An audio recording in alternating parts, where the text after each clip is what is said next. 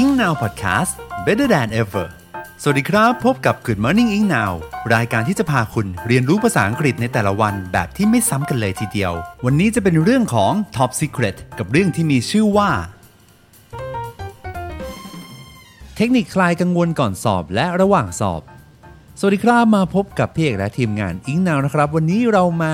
พูดถึงอีกเรื่องสำคัญนะครับสำหรับน้องๆวัยเรียนหรือว่าใครที่กำลังจะสอบนะครับ รับรองว่าถ้าฟังจบแล้วเนี่ยคลายความกังวลทั้งก่อนสอบและระหว่างสอบได้อย่างแน่นอนนะครับ เพราะว่าวันนี้นะครับพี่เอกและทีมงานอิงนาวนะครับมีเนื้อหาดีๆ ที่อ้างอิงจากสมาคมโรควิตกกังวล และซึมเศร้าแห่งประเทศสหรัฐอเมริกามาฝากกันนะครับแน่นอนว่าสาเหตุของความเครียดเนี่ย โดยเฉพาะก่อนสอบนะ มักจะเกิดจากความกังวล ความกลัวว่า เอ๊จะสอบผ่านหรือเปล่าเนี่ยอะไรแบบนี้ถึงแม้ว่าเตรียมตัวมาเต็มที่นะครับ บางคนเนี่ยก็ยังกังวลอยู่นะครับ หรือว่าบางคนเนี่ยเตรียมตัวสอบมาไม่เพียงพอนะครับ หรือว่าประสบการณ์ที่เลวร้ายที่เคยเกิดขึ้นจากการสอบครั้งก่อนเนี่ย ก็อาจจะเป็นหนึ่งในปัจจัยของความเครียดของน้องๆนะครับ และแน่นอนว่าการเกิดขึ้นจากสาเหตุใดก็ตามนะครับ วันนี้พี่เอกและทีมงานเนี่ยอยากจะมาชวนทุกคนนะครับลองฟังไปด้วยกันว่า การที่เรานั้นจะลดความตึงเครียด และความกังวลก่อนสอบเนี่ยจะมีเทคนิคอะไรมาฝากบ้างนะครับ เรามาเริ่มต้นกันแบบนี้ก่อนนะครับ เทคนิคที่ใช้ระหว่างการเตรียมตัวก่อนสอบ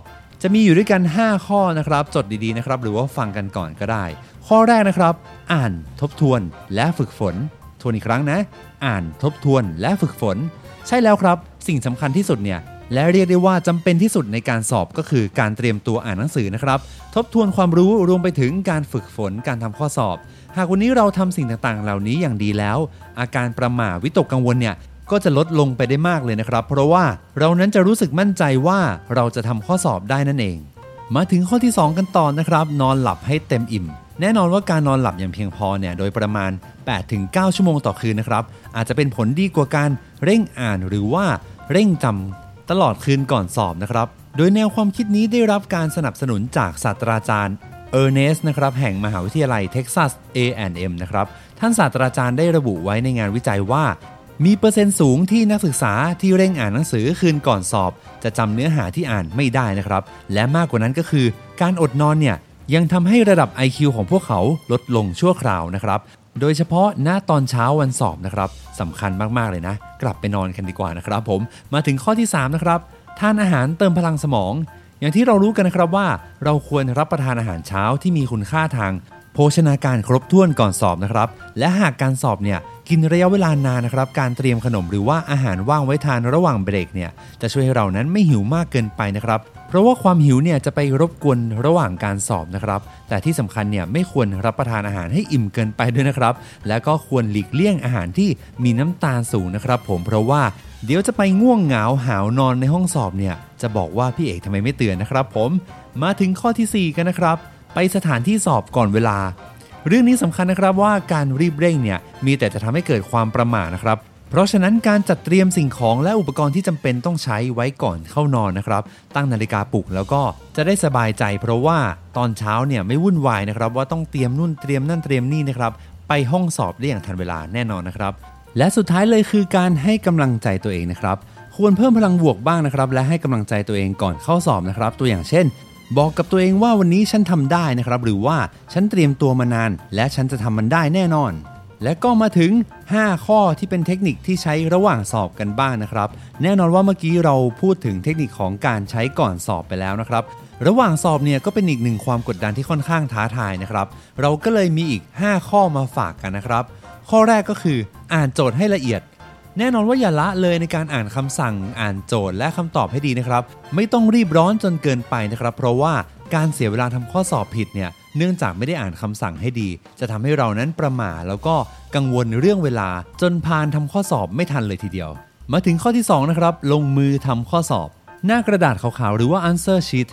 โล่งๆเนี่ยอาจจะสร้างความหนักใจให้กับเราได้นะครับ เพราะฉะนั้นแล้วเนี่ยอย่ามัวแต่กังวลว่าทำไมข้อสอบมันมีเยอะจังเลยนะครับหรือว่าจะเป็นแบบว่าข้อนี้ทำไมบังคับให้เขียนยาวจังเลย ข้อนั้นก็ยากจังเลย ทั้งหมดนี้นะครับเราต้องหยุดกังวลกับสิ่งเหล่านั้นนะครับแล้วก็มามองให้ดีนะครับว่ามันง่ายแน่นอนนะครับ ถ้าเรานั้นมองและลงมือทำอย่างชัดเจนนะครับ และเราจะมีความมั่นใจมากขึ้นจำไว้นะครับว่าถ้าเราทำมันมันก็ต้องเสร็จนะครับ มาถึงข้อที่3นะครับอย่าสนใจคนหรือว่าสิ่งรอบข้างนะครับไม่ว่าจะเป็นคนรอบตัวนะครับ ว่าเขาทำอะไรก็อย่าไปสนใจนะครับ มุ่งที่ข้อสอบของเราอย่างเดียว อย่าไปกังวลว่าเอ้ยคนข้างหน้าเนี่ย พลิกกระดาษไปแล้ว 2 หน้า 3 หน้านะครับ แต่เราเนี่ยยังอยู่หน้าแรกอยู่เลย อันนี้พี่เอกเคยเป็นนะครับ กดดันมากๆนะครับ พอไปถามเพื่อน เพื่อนบอกว่าก็คิดไม่ออกก็พลิกกระดาษไปเผื่อมันจะคิดออกอะนึกว่าทำเสร็จแล้วนะครับ ไม่ใช่ซะหน่อย หรือว่าบางครั้งนะครับ คนข้างๆเนี่ยอยู่ดีๆก็นอนฟุบไปเลยนะครับ แล้วก็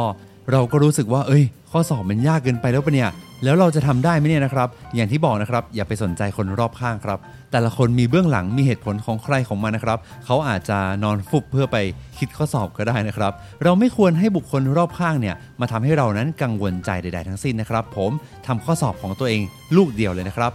ข้อที่4นะครับดูเวลานะครับการไม่สนใจคนอื่น และก้มหน้าก้มตาทำข้อสอบอย่างเดียวเนี่ยเป็นสิ่งที่ดีก็จริงนะครับ แต่อย่าลืมดูเวลานะครับ ไม่ใช่ว่าทำเพลินจนลืมดูเวลานะครับผม เพราะเวลาที่เหลือเนี่ยจะต้องใช้ทุกวินาทีให้อย่างคุ้มค่าที่สุดนะครับ อย่าเสียเวลากับข้อใด ๆ มากเกินไป บริหารจัดการเวลาให้ดีนะครับ เพื่อที่ว่าจะได้ไม่ต้องมานั่งล่นช่วงท้ายนะครับ และที่สำคัญเนี่ยหากเรานั้นเล็งเห็นว่ามีแนวโน้มสูงที่จะทำข้อสอบไม่ทัน ก็อย่าลืมเผื่อเวลาไว้เดาข้อสอบด้วยนะครับ อย่าส่งกระดาษไปแบบว่า กาเลยยาวไปกอไก่ยาวไปอะไรแบบนี้นะครับ เดาไปเนี่ยมันก็ไม่เสียหาย แต่ว่าเดาแบบได้อ่านโจทย์บ้างก็น่าจะดีกว่าใช่ไหมครับ และข้อสุดท้ายเลยคือ การหายใจเข้าออกลึกๆนะครับ แล้วก็คิดบวก แน่นอนว่าการหายใจเข้าออกลึกๆเนี่ยมันจะช่วยให้หัวใจของเรานั้น เต้นระรัวด้วยความประหม่าอย่างช้าลงนะครับ และการคิดบวกเนี่ยจะช่วยให้จิตใจของเราที่กระเจิดกระเจิงนั้น สงบลงได้บ้างนะครับ เพราะฉะนั้นแล้วอย่าลืม ค่อยๆ ฝึกการหายใจเข้าออกนะครับ ให้ช้าลงบ้างแล้วก็อย่าลืมฝึกการคิดบวกนะครับว่าไม่เป็นไร เราจะทำเต็มที่ เพราะว่ามาถึงขนาดนี้แล้วยังไงก็ต้องทำให้สุดนะครับ และก็มาถึงตอนท้ายของ episode นี้นะครับคำศัพท์น่ารู้เกี่ยวกับพอดแคสต์นี้นะครับ มีมาฝาก 5คำด้วยกัน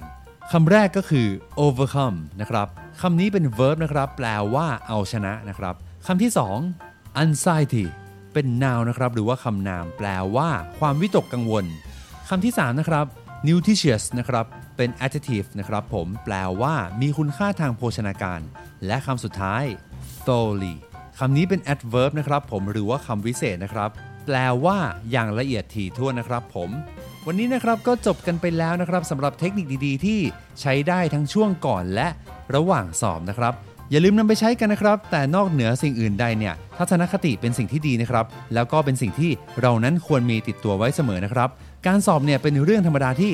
ใครก็ตามที่เรียนหนังสือนั้นต้องทำนะครับ อย่าไปมองว่ามันเป็นสิ่งที่เป็นเรื่องที่แบบหนักหนาสาหัสสำหรับเรานะครับ เตรียมตัวให้ดีทำให้สุดความสามารถ และที่เหลือเนี่ยก็ปล่อยให้มันเป็นตามธรรมชาติของความเป็นจริงนะครับ ผมขอเป็นกำลังใจให้กับทุกคนนะครับ และสุดท้ายนี้นอกจากว่าเรานั้นจะเตรียมตัวให้ดีนะครับ การพัฒนาตัวเองเนี่ยก็ยังสำคัญอยู่ ใครที่สนใจอยากพัฒนาตัวเอง ในด้านภาษาอังกฤษ และติดตามความรู้ดีๆกันแบบฟรีๆได้ทุกวัน เรายังมีบทความสนุกๆอีกเยอะเลยที่เว็บไซต์ ingnow.in.th หรือจะติดตามผ่านทางหน้าแฟนเพจ Facebook ingnow.in.th เรียนภาษาอังกฤษออนไลน์ หรือว่าจะเป็น YouTube Spotify และทุก Podcast Player เอาไว้อีกทางก็ได้นะครับ แล้วพบกับพี่เอกและทีมงานได้ในตอนหน้านะครับ จะเป็นเรื่องอะไรก็อย่าลืมกดไลค์กดแชร์และกดติดตามไว้นะครับสำหรับวันนี้ see you soon